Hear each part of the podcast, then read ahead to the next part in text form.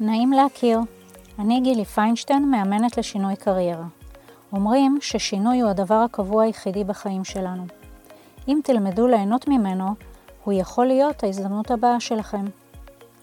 ברוכים הבאים למחילת הארנב, פודקאסט על קריירה והתפתחות אישית.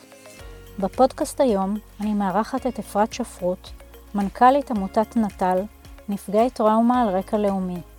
העמותה המובילה בישראל בתחום הטיפול בטראומה והגברת החוסן החברתי. אפרת היא חברה בנבחרת הדירקטורים של החברות הממשלתיות בישראל ובוועדה הציבורית העליונה של שירותי בריאות כללית. היא החלה את דרכה המקצועית כעורכת דין בתחום המשפט המסחרי ושוק ההון, ואחר כך שימשה בתפקידים שונים בעמותת עלם, עמותה לנוער במצבי סיכון, כולל כמנכ"לית העמותה, והובילה תהליכים לשינוי חברתי. בהמשך שימשה אפרת כמנכ"לית קרן הזדמנות, שותפות פילנטרופית ייחודית בין שבע קרנות לקידום השירות הלאומי-אזרחי בישראל. אפרת מלמדת באקדמיה קורסים בתחומי חברה ויזמות חברתית, והיא בוגרת תוכנית מעוז, תוכנית לפיתוח מנהיגות ממלכתית מחוללת שינוי בישראל. אנחנו מדברות על היכולת להתפתח לדבר הבא מתוך התפקיד הנוכחי, על האומץ לקחת תפקידים בעולמות תוכן חדשים, על שמירה עצמית, הקשבה לקול הפנימי, קפיצות גדילה ועוד. אתם מוזמנים להתרווח בקורסה או לצאת לצעידה שלכם, מיד מתחילים.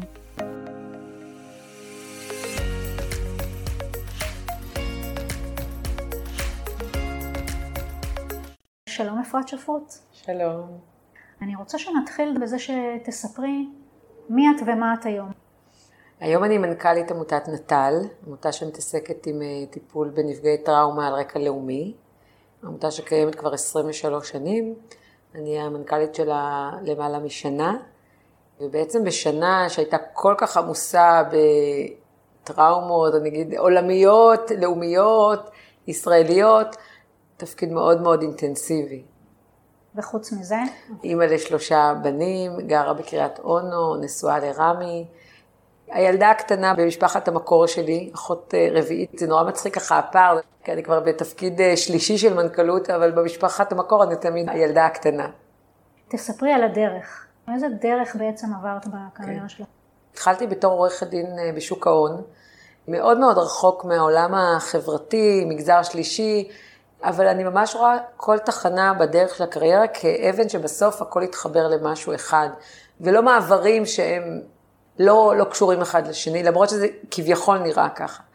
לא נולדת עורכת דין, לא, אז איך הגעת, לא. בוא אז, נתחיל אז, ממש מהתחלה. אז אני אומרת, אני בעצם אה, ילידת באר שבע, אני ילדה רביעית, אבל מאוד מאוד מאוד אה, פעילה בתנועת הנוער, בצופים, רקדתי הרבה שנים, העולם החברתי תמיד היה משהו מאוד מעניין מבחינתי, שינוי חברתי, נסעתי למשלחת הצופים לארה"ב בגיל 16, לעבוד שם בקהילה היהודית. ובצבא הייתי קצינת חינוך, משהו שגם מתעסק בהפקות ובעשייה חברתית בתוך הצבא, חינוכית. וכשהשתחררתי, ככה, זה היה מין דילמה כזאת, מה אני הולכת ללמוד. ואני אגיד שבסוף משיקולים לא לגמרי רציונליים, הלכתי ללמוד משפטים ומנהל עסקים במחזור הראשון בבינתחומי בהרצליה. אז אני אגיד שזו הייתה בזה חוויה מדהימה מבחינת הדבר הזה של להיות חלק מהקמה של מקום חדש. מאיזושהי סיבה שהיום, עד היום, לא לגמרי ברורה לי, הסכמתי לקחת את הסיכון, וההורים שלי, ששילמו את שכר הלימוד היקר, במוסד שעוד לא הוכר אקדמית, מאוד מאוד האמנתי בפרופסור רייכמן, ובעצם היינו קבוצה של 200 חבר'ה שהלכו אחריו, והיינו חלק מההקמה של הדבר הזה, וזה לא רק להיות סטודנט וליהנות מהשירות המדהים שקיבלנו שם ממש מההתחלה, אלא להיות חלק מלייסד מקום חדש. נכנסנו למשהו שכמה חודשים קודם היה בסיס צבאי, והתחלנו לתת לו אופי של אקדמיה, ואנחנו קיבלנו הזדמנות להשפיע. אני זוכרת שגם שם, במרכז הבינתחומי, הקמתי את שבוע החונכות לשנים שבאו אחרינו. זאת אומרת, בסוף שנה ג' או ד', הבנו שלפני שסטודנט מגיע ללמוד משפטים, כדאי שיהיה לו שבוע הכנה שמסביר מה הכלים כדי להיות סטודנט למשפטים. המצאנו מין שבוע כזה, והיום זה משהו שהוא כבר ברור מאליו שקורה. או הקמנו ועד כיתה שלימים הפך להיות אגודת הסטודנטים, או הקמנו מהלך מול המל"ג, עזרנו לפרופסור רייכמן בכל התהליכים מול המל"ג, והדבר הזה מבחינתי, בלי לדעת, היה להיות חלק מיזמות, אמנם בעולם האקדמיה, אבל היא יזמות ישראלית משמעותית, שהפכה לשמחתנו ממש לפני כמה שבועות להיות אוניברסיטה. את עדיין מעורבת? אני מעורבת, אה, כל השנים הייתי מעורבת במרכז הבינתחומי בהרצליה בכל מיני תפקידים לא רשמיים. עשיתי מנטורינג לסטודנטים שסיימו לימודים, בוגרים צעירים. יש שם תוכנית שנקרא Pro-Women של קידום נשים, אז אני מתנדבת שם ומרצה, הרציתי בהרבה תוכניות אה, כמרצה אורחת. הנה עכשיו באירוע פרידה מפרופסור רייכמן כנשיא וחגיגות קבלת האוניברסיטה, אז גם הופעתי. זאת אומרת, אני מאוד מאוד מקפידה להחזיר חזרה למקום הזה שאני מרגישה שנתן לי המון. שמעבר לתואר אקדמי וניסיון וחוויה של אה, התחדשות ויוזמה, היו שם גם ערכים, ממש פרופסור רייכמן היה מקדיש לנו המון המון שעות של דיבור על מנהיגות. לימים כשהגעתי ללמוד בבית ספר למנהל עסקים בהרווארד, כל מיני אלמנטים של מנהיגות ואיך מנהלים ואיך מובילים אנשים, אני כאילו זכרתי שכבר שמעתי את זה.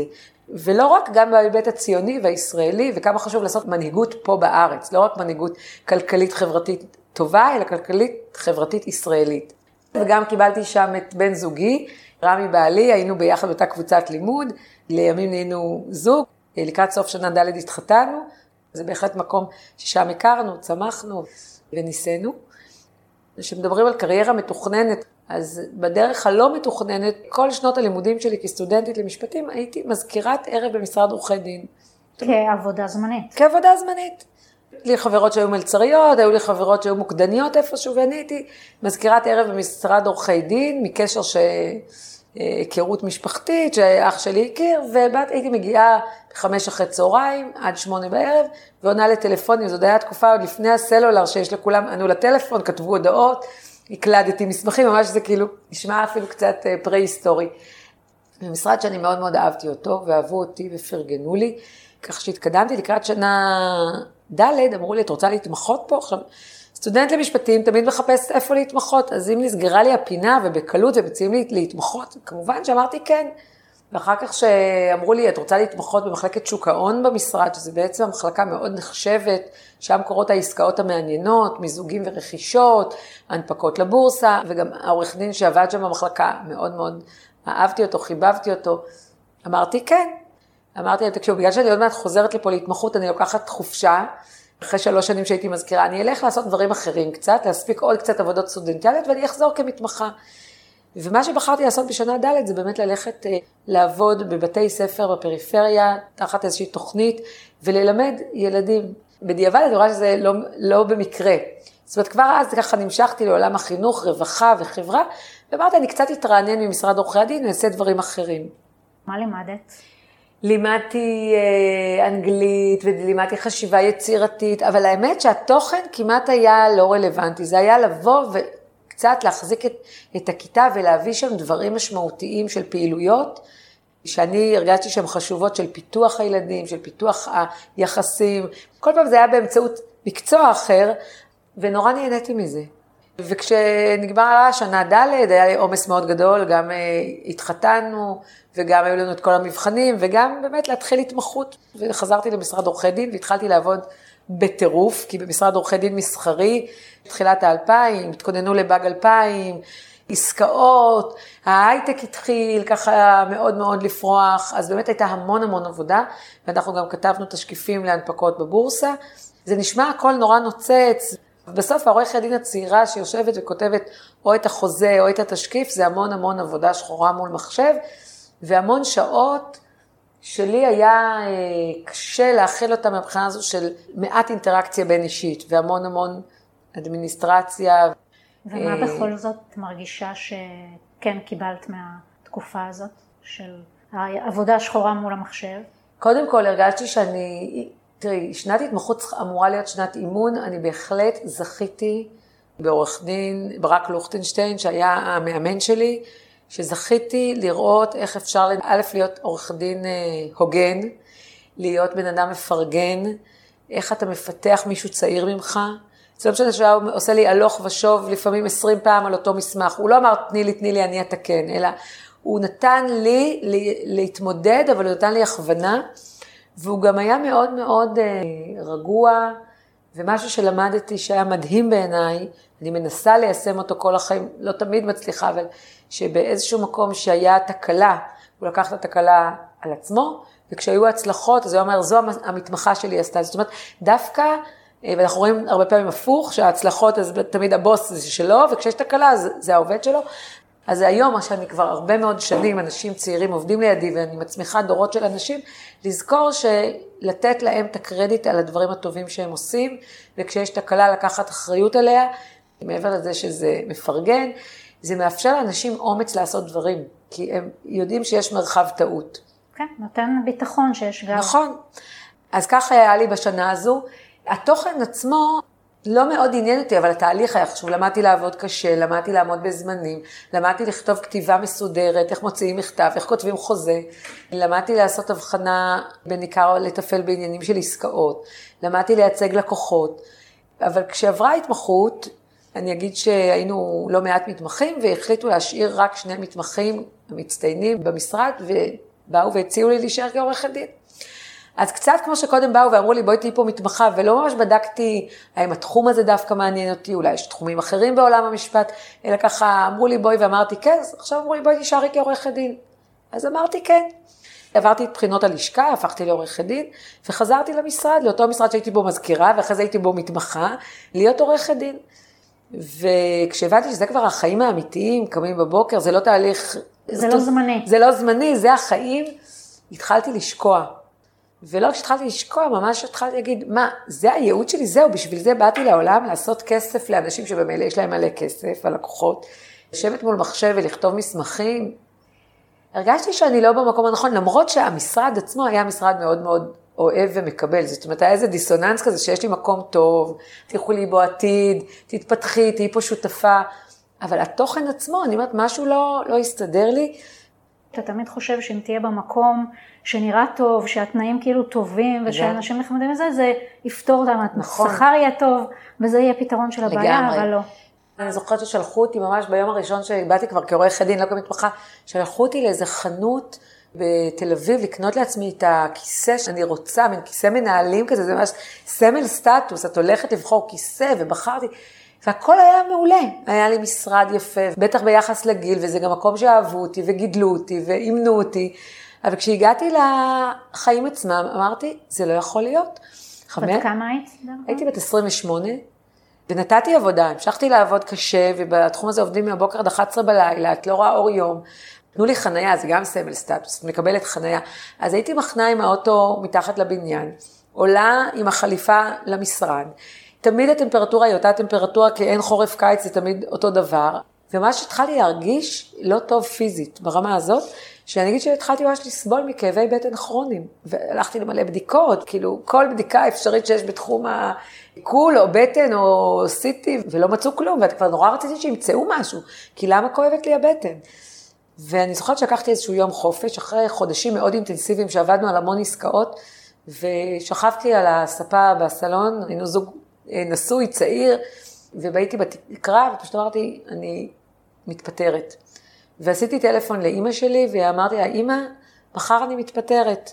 אז היא אמרה לי, למה? אמרתי לה, כי לא כיף לי להיות עורכת דין, לא, לא, לא נראה לי שזה הייעוד שלי, להיות עורכת דין מסחרית ולעשות עסקאות. אמרה לי, מעולה ילדה שלי, תעשי מה שטוב לך. ממש, את יודעת, באיזה מין קלות כזאת. ואז הטלפון השני היה לאבא שלי, שגם היה, אה, לצערי הוא כבר נפטר, אבל איש מדהים ו- ונדיב וגמיש ומפנק, אבל הוא שאל אותו דבר, למה? אמרתי, לא כיף לי בעבודה, אז הוא אמר, מה הקשר בין עבודה וכיף? קמים בבוקר ויש לך עבודה טובה, בייחוד אני מזכירה שהם שילמו לי את כל השנים במרכז הבית חולים בהרצליה, המון שנים של עזרה ככה במימון מחיה ולימודים. אז לקח לו כמה דקות להבין את הדבר הזה, אבל הוא אמר, אבל אני סומך עלייך. ולמחרת באתי ודפקתי בדלת של הבעלים של המשרד, אז הוא אמר לי, ידעתי, את בהיריון. כי בחורה צעירה נשואה, על מה יש לה לבוא להודיע? כי צריך להיות תירוץ, כן, כאילו, באתי לס... אז אמרתי לו, הרבה יותר מזה. אמרתי לו, אני עוזבת. אז הוא אמר לי, האמת, ידעתי שזה יבוא. ניסיתי, ניסיתי למשוך כמה שיותר, אבל ראיתי שאת צריכה משהו אחר. זה יפה וכנה. כן. אמרתי, אני צריכה לעשות משהו מעולם החינוך או הרווחה, לא יודעת מה, עוד לא ידעתי לקרוא לזה בשם. אני אגיד גם שכל העולם של מגזר שלישי, עמותות, לא הכרתי אז, הוא היה מאוד לא מפותח באותם שנים בישראל, תחילת שנות האלפיים. אולי אני אהיה מורה, אולי מנהלת בית ספר, אולי, לא ידעתי. אבל אני יודעת שעורכת דין מסחרית אני לא רוצה להיות. אנשים לא נותנים אה, משקל מספיק משמעותי למה לא. אנשים אומרים, אוקיי, זה לא. מה לא, על הדעת מה לא, הוא נכון. משהו מאוד מאוד עוצמתי. ובגיל צעיר יחסית, כן. ומוקדם, לא משכתי את זה עשרות שנים, כי אני פוגשת היום המון אנשים שבאים להתייעץ איתי על המעבר ממגזר עסקי למגזר שלישי, והפוך, ואני היום פוגשת המון אנשים בעולמות של צמתים של הקריירה, ומגיעים לזה בדרך כלל בגיל 40 פלוס. ואני כן מודה, אני לא רוצה להגיד מודה לאלוהים, אני מודה לעצמי, שהייתי קשובה לעצמי וקשובה לכאבי בטן, וקשובה לזה שזה לא מספק אותי מבחינת משמעות, ולא מתפתה מהתנאים העתידיים שאני אמורה לצמוח לתוכם. וכן, מחוברת למשהו הפנימי שלי. וזה אני כן יכולה להגיד על כל התהליכים שלי בקריירה, שהייתי מחוברת לקול פנימי. ואם יש משהו שאני הרבה פעמים אומרת לאנשים, תנסו להתחבר למקום הזה. התפטרתי, ואז אמרו לי, אוקיי, מפרגנים לך, אוהבים אותך, אבל אם אין לך לאן ללכת, אז בואי תישארי עוד שלושה חודשים, עוד תשקיף, הנפקה אחת, נעשה איזה מבצע. עכשיו, גם בגלל שמאוד אהבתי אותם, וגם בגלל שהרגשתי איזושהי מחויבות והוקרת תודה על כל השנים שנתנו לי ופיתחו אותי, אמרתי, יאללה, בסדר, עוד, עוד תשקיף אחד, ועשיתי עוד שלושה חודשים, ואז נגמר התשקיף הזה, אז אמרו לי, אז עוד אחד? אמרתי, יאללה, עוד אחד. כשניסו בפעם השלישית, אמרתי, די, תשחררו אותי ותנו לי ללכת לדרכי. ובאמת הלכתי לדרכי. הרבה פעמים, אה, שאני חושבת על מנהלים הפחות מנהלים, מה שנקרא, שקשה לשחרר. כאילו, אתה אומר, יש לי עובד טוב, הוא נותן לי את שקט באיזה גזרה, למה שאני אשחרר אותו, וזה טעות. נכון, לגמרי. היום כמנהלת אני יודעת שכשבן אדם רוצה ללכת, אפשר לבקש ממנו עוד קצת עד שאתה מתארגן, אבל לשחרר אותו, הרבה פעמים, היה לי גם מקרים שאנשים הלכו, ואחרי כמה שנים חזרו, אבל הם עשו את הדרך שלהם. גם בעניין שאולי יחזרו, אבל גם בעניין שזה ש... ממצב אותך כבן אדם, אתה כמנהל, בקטע האגואיסטי. נכון. אתה בן אדם שמצמיח אנשים ויודע להיפרד מהם, נכון, ולא לגמרי. שומר אותם אה, לגמרי. באיזשהו כלוב כזה. אז יצאתי, ובגלל שיצאתי ללא נודע, אמרתי, אני אקח איזה חודשיים ככה חופש להירגע. ומהחודשיים חופש להירגע כמישהי שהיא מאוד אמביציוזית, תמיד קצינה מצטיינת בקורס קצינות, מצטיינת בלימודים, התמחות במשרד עורכי דין, פתאום מצאתי את עצמי מובטלת, מבחירה אמנם, אבל פשוט חושבת מה אני רוצה לעשות. עכשיו, הדבר הזה בהתחלה היה חודשיים שהגדרתי כחופש, אבל אחר כך זה הלך והתארך, ולא ידעתי מאיפה להתחיל, כי גם לא ידעתי מה אני מחפשת. אז התחלתי לנסות ללכת לחינוך הפורמלי. והגעתי למחוז תל אביב, ואז עוד לא היו את כל תוכניות ההסבה, ואמרתי להם, תקשיבו, אני חושבת שאני רוצה להיות בעולם החינוך, אבל אמרו לי, אבל אין לך תעודת הוראה. אבל אמרתי להם, תקשיבו, אני מצטיינת במשפטים, מצטיינת מנהל עסקים, אני עורכת דין, אני אעשה מה שתגידו, צריך תעודת הוראה, אני אלך ללמוד מה... וזה לא נתפס, והמערכת הייתה כל כך אטומה, והרגשתי שהיא מפספסת מישהי שבאה עם אה, ברק בעיניים ורוצה לעשות משהו בעולם החינוכי. וככה ניסיתי לחפש, ו- ולא ידעתי לקרוא לילד בשמו, ובסוף אה, באיזה רגע של אה, בין ייאוש לבין אה, תחושה שאני עוד לא בשלה, אמרתי לבן זוגי, בוא תתפטר גם אתה מהעבודה, זאת אומרת שיקול כלכלי מאוד מוזר, כן, ופשוט ניסע לניו זילנד ואוסטרליה. עכשיו, אני הבן אדם הכי לא אתגרי, לא, עשיתי טיול אחד אחרי צבא, אבל אני לא אומרת. הוא אמר לי, טוב, תני לי לחשוב על זה כמה ימים. בני כמה אתם? רק בשביל לקבל פרופורציה? אני חושבת שאז כבר היינו בני 29, אני בת 29, הוא כבר 30 פלוס. היינו נשואים בלי ילדים. כן היה לנו קצת כסף, כי מהכסף של החתונה, שקיבלנו מתנות לחתונה, ומההורים, שאני חושבת שהם קיוו שנעשה עם זה דברים יותר אה, ארציים. פשוט לקחנו החלטה שהיום היא, אני עכשיו מתייחסת לחיים שלי, היא באמת חד פעמית. אני לא מקדישה מספיק לפנאי, אבל באותו רגע אנחנו פשוט נסענו ועשינו טיול עם קרוון ששכרנו, אה, קמפר ואן כזה, שעשינו שלושה חודשים, טיול טבע מדהים, במקומות קסומים, של פיתוח הזוגיות, של התנתקות, עוד לא היו לנו טלפונים ניידים, אז היינו פעם בשבוע מצלצלים מטלפון ציבורי לארץ לראות מה שלום המשפחות. קראנו ספר ביחד, הקראנו אחד לשני, אה, היום זה נראה לי ככה זוגות שנשואים מעל 20 שנה, ואת יודעת, היום אני אומרת, הייתי משוועת לכזה תהליך של לשבת בערב ולקרוא ספר ביחד, כל אחד מקריא לשני עמוד. והיינו כל יום אה, עוצרים בפארק אחר, עם נוף אחר, ומתקלחים שם ומבשלים שם ופוגשים אנשים, ו... ופשוט היה כמה חודשים של הרחבת הלב, ממש משהו אחר מכל מה שעשיתי עד אז, וגם מה שעשיתי אחר כך. וכן עשינו איזה חוזה בינינו, שפעם בחמש שנים אנחנו נעשה טיול כזה, ממש עשינו מין שבועת צופה כזה, שממש לא קרתה. זאת אומרת, אה, לא היה לנו עוד טיול כזה בחיים. עם איזה תובנות? מה קרה מהטיול הזה אחר כך? א', אני חושבת שזה מאוד מאוד הגביר את היכולת שלנו כזוג להתמודד ולהיות אה, ממש צוות, ואת יודעת, רחוקים מהבית, וככה, בתוך קרוון מאוד קטן, כמה חודשים. זה הביא אותי רעבה, כשחזרנו לארץ כבר רציתי לעבוד. כבר אמרתי, יאללה, עכשיו אני חייבת לעבוד, גם כלכלית כבר די שנה שלא. בזבזתי כן, את הכסף. כן, בזבזתי את הכסף. וגם אה, כבר הייתי ממש בשלה ושלמה שאני רוצה, והתחלתי לחפש עבודה באופן יותר קונקרטי. וזה מדהים איך הטיול הזה השאיר אצלי ממש זיכרונות חזותיים, אני ממש זוכרת, למרות שזה היה למעלה מלפני 20 שנה, אני יכולה ממש לראות מקומות שהייתי שם, שזה השאיר בי חוויה מאוד גדולה, וכן את ההבנה שטבע הוא דבר מצמיח.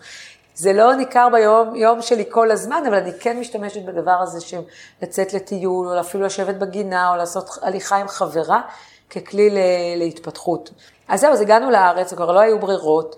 לצערי חזרתי גם לתוך איזו הבנה שאבא שלי צריך להיכנס לניתוח לב פתוח, כאילו, פתאום בבת אחת מהלוי דווי והשנטיפי והטיול קרוונים והלראות אריות ים ודולפינים, פתאום החיים, המציאות לפנים, צריך למצוא עבודה. כן, אבל בהארדקור. בהארדקור, אבא שלי עם אירוע לב, צריך ניתוח לב פתוח, שהוא גם הגב הכלכלי והרגשי שלי היה הרבה שנים, וככה, אז אבא, לא, לשמחתי עוד המשיך לחיות הרבה שנים אחר כך, אבל באותו רגע זה היה נראה מאוד מאוד מלחיץ, אני צריכה עבודה, ועדיין אני לא בדיוק יודעת מה, אבל אני יודעת שאני רוצה לעבוד, ופשוט התחלתי להסתכל על מודעות בעיתון. ופשוט ראיתי מודעה, דרושה עובדת סוציאלית לניהול מרכזי הנוער של עמותת עלם. לא ידעתי מה זה עמותת עלם, לא ידעתי מה זה מרכזי הנוער של עמותת עלם, וגם לא הייתי עובדת סוציאלית, לא עמדתי בתנאי הסף. זה גם לא הייתה מודעה גדולה, זו הייתה כזו מודעה קטנה בעיתונים של פעם, אבל כן, מודעה בעיתון, הכי איך לא, לא מוצאים ככה עבודה בדרך כלל. אבל אמרתי, אני מתקשרת, וזה מדהים, תוך כמה שעות חזרו אליי, שמנכ"ל עמותת עלם רוצה אה, להיפגש איתי, ואמרתי, הנה, אני הולכת לקבל בדיוק את מה שאני רוצה.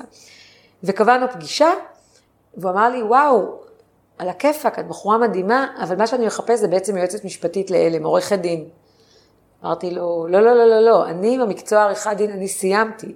אני רוצה להיות מנהלת מרכזי נוער.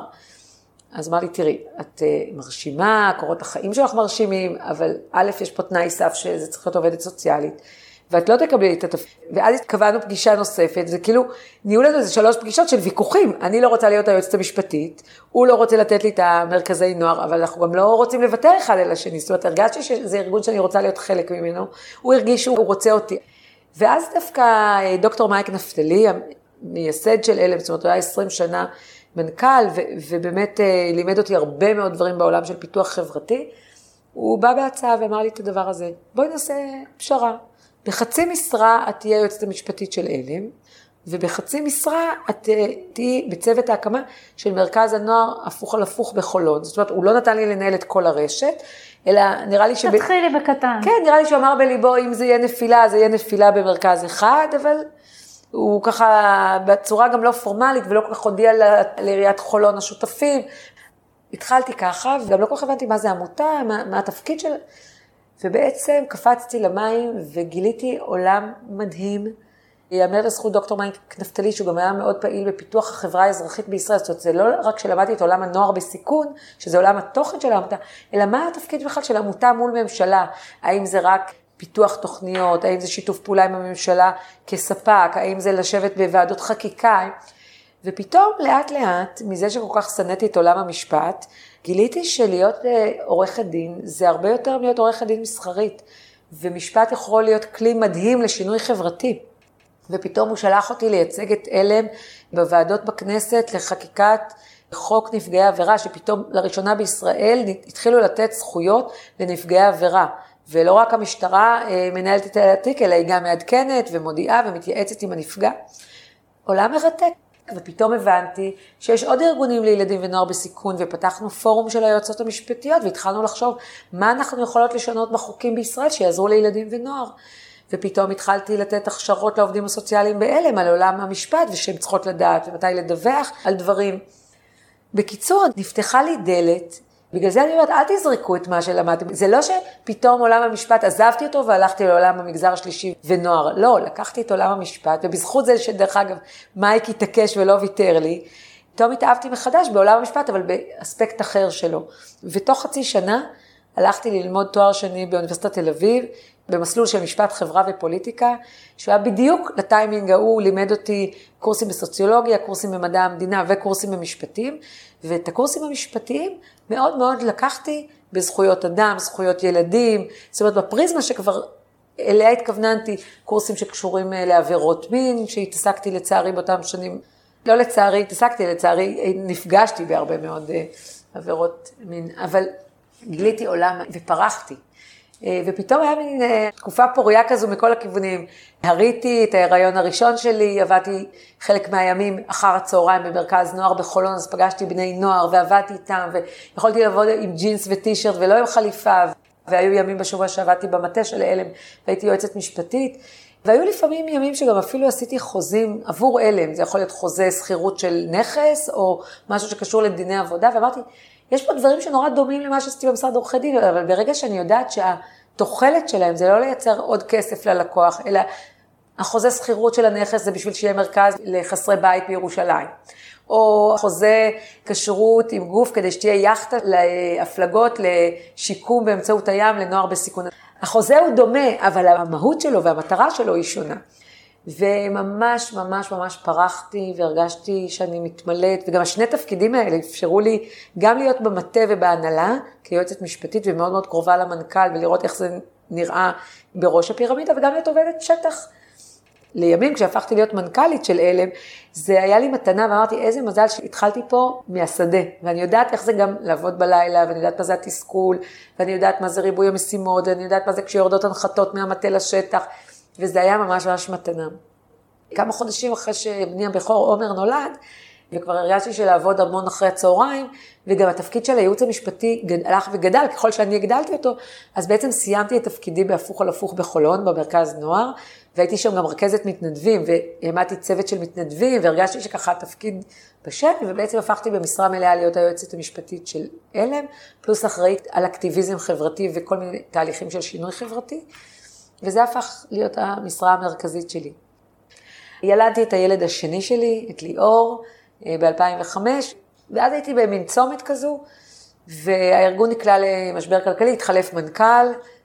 אמרת, היית בצומת כזאת. מה זה אומר? כאילו, לא קשור לארגון, לבעיות של הארגון. היה, היה ברור לי שלהמשיך להיות רק יועצת משפטית זה לא מספיק לי. הגיע מנכ"ל חדש בשנת 2004 לעלם. הוא חשב אולי לעשות אותי סמנכ"לית, כשחזרתי מהרעיון השני, אמרתי, אני צריכה לחשוב רגע לאן פניי. כן אמרתי, אני חוזרת, אבל אני אחשוב. אני, דרך אגב, אפרופו קריירה, אני בדרך כלל ממליצה לנשים אחרי לידה לחזור למקום העבודה שלהם, רק בשביל להחזיר את המנועים חזרה. זאת אומרת, אני מאוד אוהבת להיות גם אימא וגם אשת קריירה. רק אימא זה נראה לי, לא הייתי יכולה להיות בבית משרה מלאה, ורק קריירה. ומאוד מאוד מנסה, בקושי רב, זה לא שזה משימה קלה, אבל לשלב. ואני מאוד ממליצה לאמהות, תמיד, גם לעובדות שלי וגם לחברות, תחזרו לעבודה כמה זמן שנוח לכם אחרי הלידה, יש כאלה שאוהבות מהר, יש כאלה שאוהבות לאט, אבל תחזרו, ואז תעשו את ההתלבטויות שלכם, ומתוך מקום שכבר יש לך מקום עבודה, וגם את באה לתהליך הזה בטוחה, ולא ממקום של מצוקה. אפילו את לבושה ואת לא עם הסמרטוטים של הטרנינג בבית, כשאת הולכת לראיון עבודה אם את רוצה לעשות שינוי, ואת באה מפוזיציה של חוזק. אני הרבה פעמים אומרת, סוף סוף יש איזשהו יתרון לנו כנשים, ש... יש לנו צמתי החלטה מובנים, זאת אומרת אם החלטנו, אנחנו יכולות ליצור אותם, זאת אומרת לא אם אנחנו לא רוצות ילדים, כן, אבל אם אנחנו רוצות ילדים אז באמת הנקודה הזאת של חופשת לידה זה לא שיש זמן לחשוב על זה בחופשת הלידה, אבל באמת כשחוזרים אז אני חושבת שאלה צמתים נכונים לעשות שינויים. החברה יותר מקבלת את זה זה בסדר שתבואי ותגידי, אני רוצה עכשיו משהו אחר, יש כאילו תירוץ. כן. אני אגיד שהיום אני רואה אנשים עושים הרבה יותר מעברים בלי קשר, והם לא צריכים וצריכות את חופשת הלידה, אבל זה בהחלט נכון. כמו שאמרתי, חזרתי לעבודה וניהלתי את הדילמה מתוך העבודה. ואז די מהר אה, המנכ"ל השני בתולדות אלה, ציון גבאי, פנה אליי והציע לי לקחת את המחלקה לפיתוח משאבים, שזה כל מה שנקרא גיוס תרומות, הפקת אירועים. הייתי עם תינוק יונק צעיר בבית ועוד ילד פעוט בן שנתיים וחצי, האימהות בשלב הכי אינטנסיבי שלה, ולקחת תפקיד כזה זה מאוד מאוד מאוד קשה, ומה גם שזה היה בתוך איזשהו משבר כלכלי, שאלם הייתה צריכה המון תרומות באותה תקופה, ושיקום המערך של גיוס התרומות שלא היה במצב טוב אז, קצת הופתעתי מההצעה, ואמרתי לו, תראה, מעולם לא גייסתי תרומה אחת, וגם ההפקות היחידות שעשיתי זה כשהייתי קצינת חינוך בצבא, והפקתי אירועים אה, לגדוד או לבסיס. אה, יש לי את זה, אבל זה לא שעשיתי את זה ויש לי קבלות בעולם הזה של גיוס תרומות, אבל תן לי לחשוב. לקחתי 24 שעות לחשוב, ו- וכמו שאני נוטה, אני אומרת כן, אני לוקחת סיכונים. אמרתי כן, וקפצתי למים מאוד מאוד עמוקים.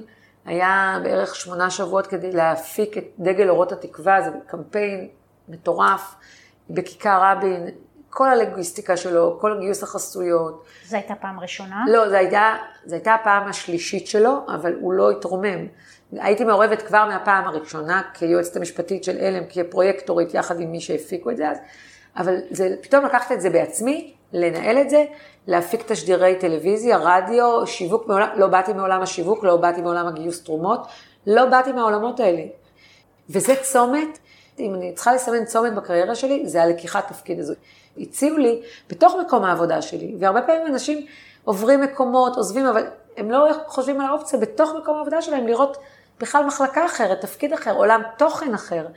אני אומרת, הייתי 15 שנה בהלם, אבל הייתי בכמה מקומות עבודה שונים כביכול. כי פעם הייתי במרכז נוער, רכזת מתנדבים, ופעם הייתי יועצת משפטית, ואחרי זה הייתי מנהלת המחלקה לפיתוח משאבים, שהייתי בכלל בעולם של גיוס תרומות ועסקים והפקה, ו... ופתאום ניהלתי צוות, מה שלא קרה קודם, היו לי עובדות, אה, שהייתי צעירה מחלקן, הייתי צריכה לנהל תקציב, הייתי צריכה לעבוד מול אה, גופי שידור, רשת, קשת, להפיק פרסומות, וכל זה בשמונה שבועות, עם תינוק אה, לא ישן בלילה.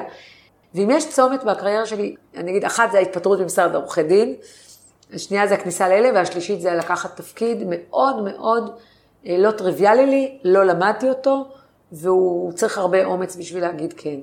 הציעו לך, זה כאילו נשמע, את יודעת, חיים האידיאליים.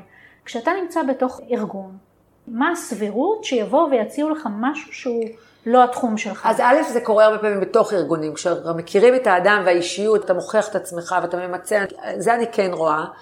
אה, ולפעמים זה מקשרים אישיים, ובאמת, זה לא יקרה דרך מודעה בעיתון, כי אתה לא עומד בתנאי הסף. אבל, אבל הרבה פעמים, מה שאני פוגשת זה הפוך, שמציעים לאנשים דברים, ואומרים, אה, לא, לא, לא, אני לא יודע שיווק, או לא עשיתי את זה אף פעם, והם מפחדים לקחת. ואני מבקשת שהאומץ הזה, שאמרתי, אני קופצת למים, וקיבלתי גם גיבוי מהבן זוג שלי, וגם עבדתי מאוד קשה, כי לא ישנתי בלילות, אה, הענקתי, צריכה לחזור אה, בשעה מסוימת, וללמוד המון המון עולמות תוכן. שמונה שבועות אחרי זה עמד קמפיין מדהים בשותפות בנק הפועלים, בשותפות עיריית תל אביב, דגל אורות מדהים בכיכר רבין, עם המון המון המון אה, אימפקט חברתי, חיבור מדהים לארגון, ואני ממש הרגשתי שעשיתי שינוי קריירה באותו רגע. נהייתי מנהלת, קיבלתי החלטות, ניהלתי כסף, ניהלתי, כבר לא הייתי יועצת, כי יועצת משפטי אתה מייעץ, מישהו אחר מחליט. התחלתי להחליט. פיטרתי מישהי תוך כדי הקמפיין לצערי, קלטתי מישהי, החלטתי על תקציבים, דיווחתי להנהלה.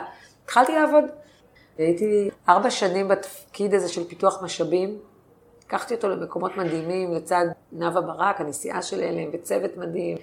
באמת, כל מה שאפשר מגיוס משאבים בארץ ובחו"ל, אירועי התרמה, שיתופי פעולה עם חברות עסקיות. ממש פרחתי לתוך הדבר הזה. באיזשהו שלב, המנכ"ל של אלם אמר לי, תקשיבי, אני רוצה לסיים את תפקידי, והאם היית רוצה להיות אה, המנכ"לית שתחליף אותי? שזה בכלל, אני מזכירה לך שלא נתנו לי לנהל את מרכזי הנוער, כי אני לא עובדת סוציאלית, אז לנהל את כל המערך הזה, שזה ארגון מאוד מאוד גדול, בעולמות שמתעסקים בתכנים מאוד קשים של זנות, חסרי בית, התמכרויות, אבל הייתי כבר הרבה שנים בארגון, וכמו שתמיד אני אומרת, כן, אמרתי, כן, אני חושבת שאני רוצה למנכ"ל את הארגון הזה, זה ארגון ענק של 300 עובדים, עשרות מיליוני שקלים תקציב, שיתופי פעולה עם ממשלה, רשויות מקומיות, אבל בהתייעצות משותפת אמרנו, בואו ניקח איזה שנה שאני אהיה משנה למנכ"ל, ואת הצדדים שאני פחות מכירה, שזה העולם של עבודה עם משרדי ממשלה, עבודה עם רשויות מקומיות, אני אקדיש ללמידה הזאת, כי הכרתי עולמות מסוימים. הוועד המנהל ייעד אותי כבר להיות מנכ"לית, זאת אומרת, כולם יודעים שאני אמורה להיות המנכ"לית של הארגון. נבחרתי, הצביעו על זה, וכך היה. במרץ 2010 נכנסתי למנכ"ל את עמותת עלם שהגעתי אליה מאיזה מודעה כלא עובדת סוציאלית. קוראת לעצמי הרבה פעמים עורכת סוציאלית, כי אני מין עורכת דין שהמון המון שנים, כבר 20 שנה בעולם החברתי-טיפולי, אה, בעולמות הרווחה, בריאות הנפש, חינוך. 2010 נכנסתי למנכ"ל את הארגון הזה, וזה היה רכבת הרים מטורפת, שזה התחנה הבאה, של בעצם להפוך להיות מנכ"לית של ארגון שבתוכו צמחתי, וזה להפוך להיות המנכ"לית של החברות שלי, שהיו הקולגות שלי, ולהפוך להיות ראש צוות ש... שפתאום חותך. אני הבאתי ראייה מאוד מאוד כלכלית של התייעלות, לצד כל המשפחתיות, האנושיות, ממש לבדוק אפקטיביות של פרויקטים, לראות איזה פרויקטים אפשר לסגור, איזה פרויקטים כבר הם, הם מדהימים ומצליחים, ואפשר שהרשות המקומית תסתדר בלעדינו ולצאת מהם, להכניס תפיסת עולם של באמת רוטציה, לסגור פרויקטים ולפתוח חדשים, הרבה יותר שיתופי פעולה עם ממשלה. וראיתי כמשימה לא רק למנכ"ל את עלם, אלא ממש להיות חלק מההובלה של המגזר השלישי וארגוני החברה האזרחית בישראל. די מהר הצטרפתי לאיזשהו שולחן במשרד ראש הממשלה, שהוא אה, שולחן בין מגזרי של ממשלה, עסקים ועמותות, ואמרתי, לא יכול להיות שכל מנכ"ל עמותה נאבק בעצמו עם כל ענייני המכרזים ועם ענייני התשלומים ועם ענייני העובדים, אלא צריך להיות איזשהו משהו שמשמיע קול משותף, אז הצטרפתי לשולחן הזה ואחרי זה התמניתי להיות יו"רית שלו, לצד מנכ"ל משרד ראש הממשלה ויו"ר מהמגזר העסקי, וכל הזמן חילקתי את זמני בין להיות מנכ"לית עלם, להיות אימא ולהיות גם פעילה במרחב הציבורי.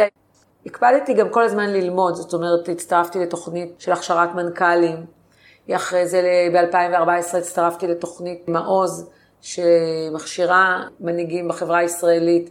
עד היום אני חלק מרשת מעוז, שלקחה אותנו ללימודי מנהיגות בבית ספר למנהל עסקים בהרווארד. זאת אומרת, הקפדתי כל הזמן גם לפתח את עצמי כמנהלת, וזה אתגרים אדירים, להיות אימא לילדים צעירים, להיות מנכ"לית של ארגון שעוסק במקרי קיצון.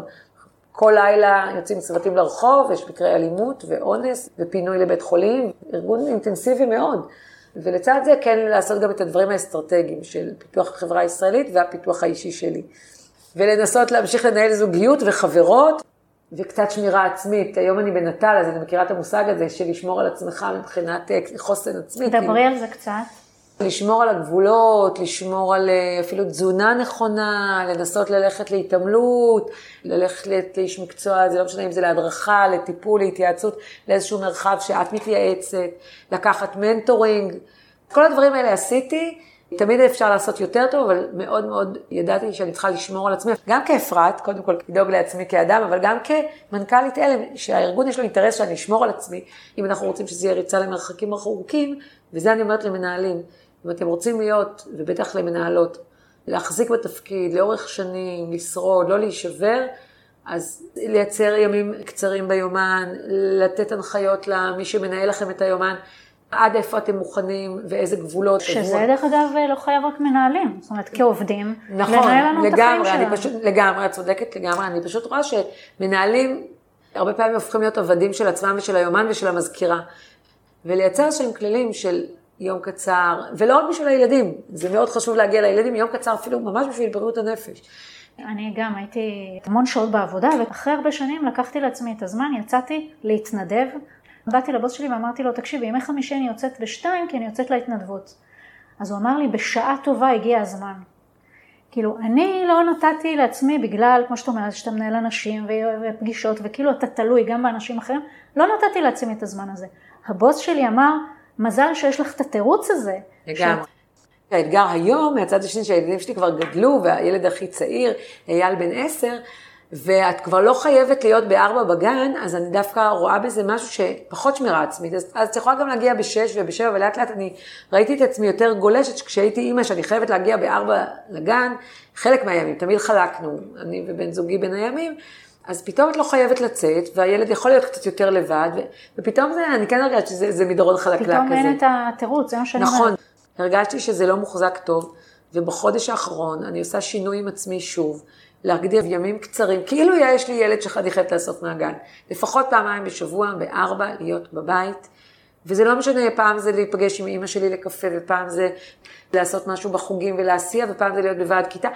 פעמיים בשבוע להיות בארבע, ואפילו לראות אור יום. יש בזה משהו אפילו. כן, משהו שהוא לא עבודה, לא קרה כלום. משהו שהוא לא עבודה, בדיוק. ואת השלושה ימים האחרים לנהל גם אה, בשום שכל, ולא כל היום מהבוקר עד הערב לעבוד. זה מאוד מאוד שוחק, זה יכול להחזיק שנה, שנה וחצי, זה לא יחזיק לאורך זמן. אז היו שש שנים מדהימות, ואנשים אמרו לי, אז למה את עוזבת? מעניין לך, את מנהלת, את משפיעה. ואמרתי, אני לא יודעת, אבל אני צריכה ללכת מפה. זה הפך להיות uh, זהות אחת. וגם המון אנשים הכירו אותי אפרת מעלם. כל שלושת ילדיי נולדו uh, בעלם. מעגלי ההיכרות שלי, מעגלי החברה שלי, החברות שלי היו מעלם. זה הפך להיות כל החיים שלי, והרגשתי שבטוח יש עוד דברים מעניינים בחוץ. וגם הרגשתי שההשפעה הכל כך גדולה שלי בארגון, ושאתה הופך להיות כל כך אה, גוף אחד עם הארגון, יש בזה משהו שמתחיל להיות לא בריא, לא לעצמך ולא לארגון. אני אגיד שממש החלטתי את זה עם עצמי. כמו שהחלטתי לעזוב את משרד עורכי הדין, וכמו שהחלטתי לקפוץ למים להפיק את דגל אורות בתקווה, וזה חוזר הדבר הזה להקשיב לקול הפנימי, החלטתי שאני עוזבת, ואני זוכרת שבני הבית שלי, בן זוגי והילדים אמרו, מה? אפילו הם אמרו, מה, לא תהיי מנכ"לית אלה? אז מה תהיי? כאילו, אז מה את? מה תעשי מחר בבוקר? בדיוק, כזה.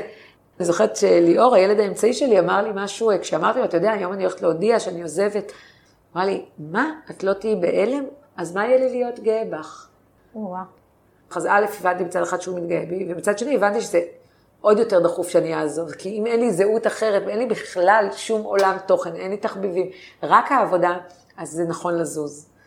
בפרידה מאוד מאוד כואבת, אבל אמיצה ונכונה, ומתוך אהבה ובאיזשהו שיא מקצועי אה, סיימתי, וגם מתוך השלמה עם זה שאני גידלתי את מי שהחליפה אותי, ענבל דור שהייתה סמנכ"לית שלי בהלם במשך כמה שנים, וחיפשתי את התחנה הבאה, ודי מהר הגיעה הצעה. רגע, סיימת בהלם, מה עשית? את אומרת די מהר, מה זה די מהר? לא היה לי יום חופש, שזה תקלה. זה היה מדהים שסיימתי בסוף פברואר, ולמחרת קמתי בבוקר לעבודה חדשה, בדיעבד אני אומרת, זה טעות, הייתי צריכה לעשות שם רווח יותר גדול. כן, נסעתי בחודש האחרון של הלם, הקדשתי ככה לחופש קצת, אבל זה לא היה מספיק. אם יש לי תובנות או פינת הכוכביות, גם כשהעבודה הבאה אומרת דחוף, דחוף, בואו, בואו, דחוף, תגידו, אני צריך את החודש לפחות נשימה, זה יהיה ווין ווין. אני איכשהו, אה, כן, שם התבלבלתי, אפרופו להקשיב לקול הפנימי, שם לא הקשבתי לקול הפנימי ולא היה קורה כלום אם היו מחכים עוד חודש. להיות מנכ"לית של ארגון ענק, הלכתי למנכ"ל קרן, שקרן זה מקום שיש פה הרבה יותר רוגע, את לא צריכה לרוץ אחרי כסף, אין לך 300 עובדים ו-2,000 מתנדבים, יש לך שני עובדים. את משפיעה אסטרטגית, כי את מעניקה מענקים לעמותות, את עובדת עם הממשלה, אבל ביומיום את לא מנהלת הרבה עובדים או הרבה קבלת החלטות, את בעיקר מחליטה לאן הכסף ילך, את מחליטה על אסטרטגיה. ניהלתי קרן שקידמה את השירות הלאומי-אזרחית והיא שותפות של קרנות, אז לנהל את השותפות. אבל זה בעצם ככה, מבחינתי היה איזשהו תפקיד אה, מנוחה, רגע להתבונן לצדדים, כן, קצת להיות יותר בבית, הלו"ז שלי כבר היה פחות עמוס, ככל שחיפשתי עוד עניין בנוסף לקרן, אז התחלתי למלא את הלו"ז שלי, ואז הבנתי שהבעיה היא לא בהלם, הבעיה היא בי. פתאום הוספתי הוראה באקדמיה, המצאתי קורס של יזמות חברתית ולימדתי במכללת אונו. מנטורינג לשני מנכ"לים של עמותות בכל עת, כל פעם החלפתי. אנשים הגיעו אליי וראיתי את זה, פתאום שזה מדהים. והתחלתי לתת הרצאות בכל מיני ארגונים על שינוי חברתי ועל כלים ניהוליים ועל עבודה בין מגזרית, ופיתחתי כל מיני הרצאות. ופתאום מהתפקיד מנוחה אני התחלתי לעבות אותו. בעצם עשיתי תפקיד של למנכ"ל קרן במשך ארבע שנים, אבל ראיתי שבחלק מהזמן אני, המצב רוח שלי לא טוב. זאת אומרת, אני עושה בדיוק מה שצריך, אני כאילו נחה, אבל לא כיף לי. או לא מספיק כיף לי. זאת אומרת, זה לא היה מספיק בטמפרמנט שלי. אז הוספתי כל מיני דברים, אבל בדיעבד זה היה חשוב. אני חושבת שזה היה חשוב לי ברמה האישית, זה היה חשוב לתא המשפחתי. זה אפשר לי להיות לצד אבא שלי יותר בפניות אה, בתקופה האחרונה של חייו. וגם הייתה לי הזדמנות מאוד טובה אה, להשפיע על השדה של העולם ה... חברתי בפרספקטיבה של אנשים עם מוגבלויות וחברה ערבית, שבעצם הרחבנו במסגרת קרן הזדמנות, הקרן ש...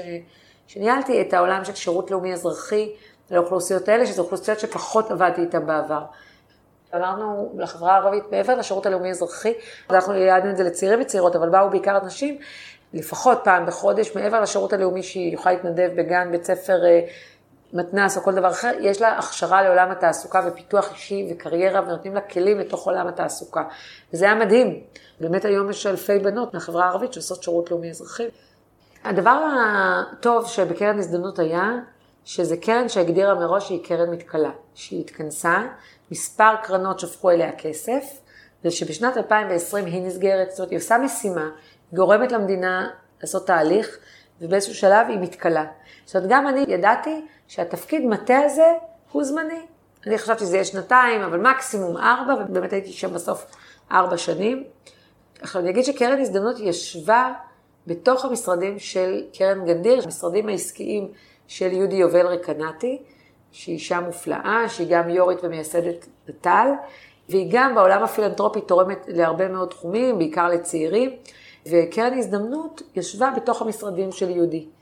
שנת 2020, כשהמנכ"לית היוצאת של אה, נט"ל סיימה את תפקידה, גברת אורלי גל, אה, יהודי פנתה אליי ואמרה לי, בואי, אני נורא נורא אשמח מההיכרות איתך, שגם ככה שמעתי עלייך בתור מנכ"לית אלם, וגם בתור, מכירה אותך בתור מנכ"לית קרן הזדמנות. בואי, אני מציעה לך למנכ"לת נט"ל.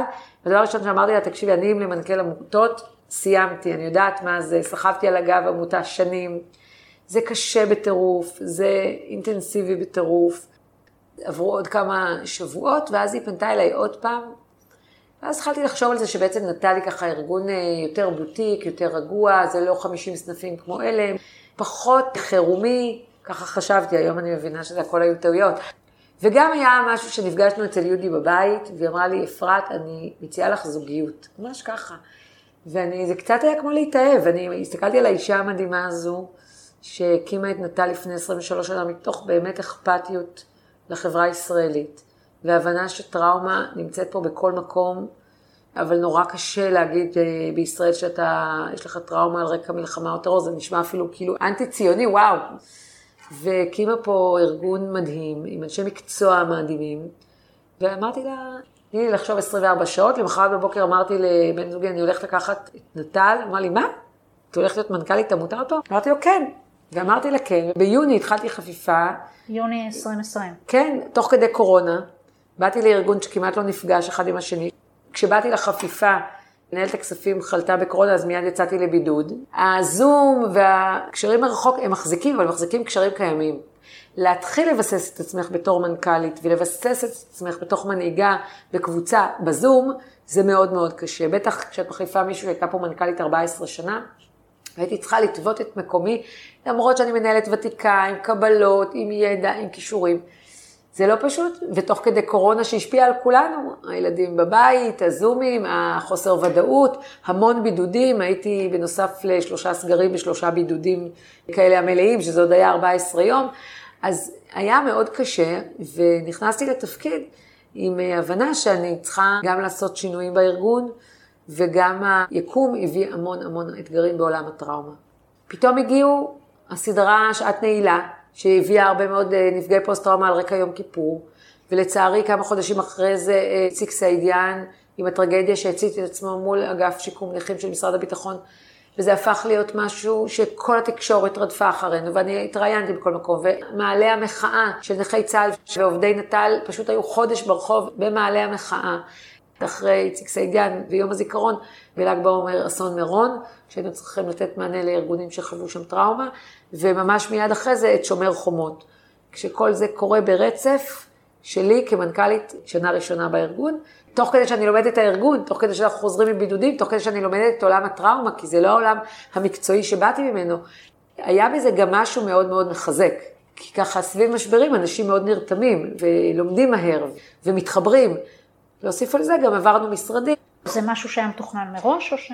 זה יהודי ואני החלטנו כשהגעתי, אבל לא תיארתי לעצמי שזה יהיה לצד כל כך הרבה אתגרים נוספים. אפילו הפגישה שלנו, שלי ושלך, שכל פעם נדחתה, היא פעם אחת נדחתה בגלל שיש מלחמה ופעם אחת בגלל שבאמת יש מעבר דירה. ואחרי כל השומר חומות ומעבר דירה, משרד הביטחון פנה לנט"ל והקמנו יחד קו סיוע טלפוני ספציפי עבור נכי צה"ל. ובעצם היום שאנחנו נפגשות, אני חוגגת את התקופה החדשה בפודקאסט הזה באיזה קטע של להגיד, אוקיי, אפרת. אפשר קצת לנשום. בדיוק. אה, כשאת תנשימי, גם הארגון קצת ינשום. הבאת לפה המון המון דברים חדשים, פתחנו תוכניות חדשות בשנה האחרונה, פתחנו קו סיוע, כמו שאמרתי, למשרד הביטחון, אה, פתחנו התערבות ב-40 בתי חולים עם טראומה של קשורה בקורונה ועומסים, ופתחנו תוכנית ענקית בתוך אה, רשויות מקומיות, יחד משרד הרווחה ושלטון מקומי וקרנות לעבודה עם הטראומות והקושי של עובדים סוציאליים. אבל אם יש לי משימה עכשיו, בקריירה שלי ובקריירה של העובדים שלי, זה רגע להאט, ממקום של לא לא לעשות, אלא לעשות העמקה, מיצוב, רגע לנשום, דיברנו קודם על שמירה עצמית, אז שמירה עצמית ברמה הארגונית וברמה האישית, וגם לראות שהעובדים שלי נושמים רגע לתוך תהליכי עומק, ולהגיע לאזורים ופינות שבשנה הראשונה עוד לא הספקתי ללמוד אותם בארגון. ככל שאני יכולה, כמנהלת, לכוונן רגע ל, לרגיעה, כי גם ככה זה עמוס. אני מאוד מתחברת למה שאת אומרת, כי אני באה מהעולם העסקי, וגם היום כעצמאית, לסגור שנה, לתכנן שנה וכולי, מאוד מאוד חזק אצלי. ואחד הדברים שאמרתי לעצמי בימים האחרונים, הייתה לי שנה מטורפת, פריחה נפלאה עסקית, אבל שנה מטורפת. רגע, גילי, עשית המון דברים, תנשמי, יש דברים, תני להם, את ה, כמו שאת אומרת, נכון. את העומק שלהם. לנצל אותם, לא צריך לרוץ לדברים חדשים, כן. אפשר להעמיק דברים קיימים. נכון. אני קוראת לזה קפיצות גדילה. ואי אפשר לעשות כל הזמן מגדילה לגדילה, כי זה לא מצמיח שורשים, כמו ככה גוף בלי שרירים, אתה צריך רגע לחזק את השרירים. מה, מה קדימה? מזמן לא למדתי, אז אני עכשיו במחשבות מה הדבר הבא שאני רוצה ללמוד. אנחנו בימים אלה בתוך אה, הפקה מדהימה של מרוץ נט"ל, מרוץ אה, עצים בצבע, שזה שנה שמינית שנט"ל מפיקה מרוץ. מפזרים צבע על הרצים, של לצבוע את הפציעה השקופה, זה להעלות מודעות. זו באמת שנה שהיא מאוד מאוד דרמטית הייתה להעלאת מודעות בעולם הטראומה. אני חושבת שעכשיו זה הזמן שלי כמנכ"לית, אחרי שאני מבקשת שביססתי צוות הנהלה ועברנו משרדים ויש רוטינות עבודה טובות, להגביר את היציאה החוצה, העמקה של התוכנית המקצועית, העמקה של התוכנית התקציבית של מקורות המימון, לגוון אותם יותר ממה שהם היום של נט"ל, שהיא עדיין מבוססת על 80 אחוז פילנטרופיה ותרומות ו-20 אחוז רק מכירת שירותים ושותפויות. האחוזים האלה אני מאוד רוצה לשנות אותם. לחזור לחשוב אסטרטגית ולא רק להיות במצב של התמקמות ותגובתיות. שאלתי אותך מה העתיד, ישר ענית עבודה. נכון, אז העתיד, אני אגיד שכבר התחלתי, אני מיישמת, חזרתי בשבועיים האחרונים לתזונה מסודרת, נרשמתי חזרה להתעמלות, חזרתי לנהל את היומן ככה שיהיו לי יומיים אה, קצרים בשבוע, אני מחפשת עכשיו מה ללמוד.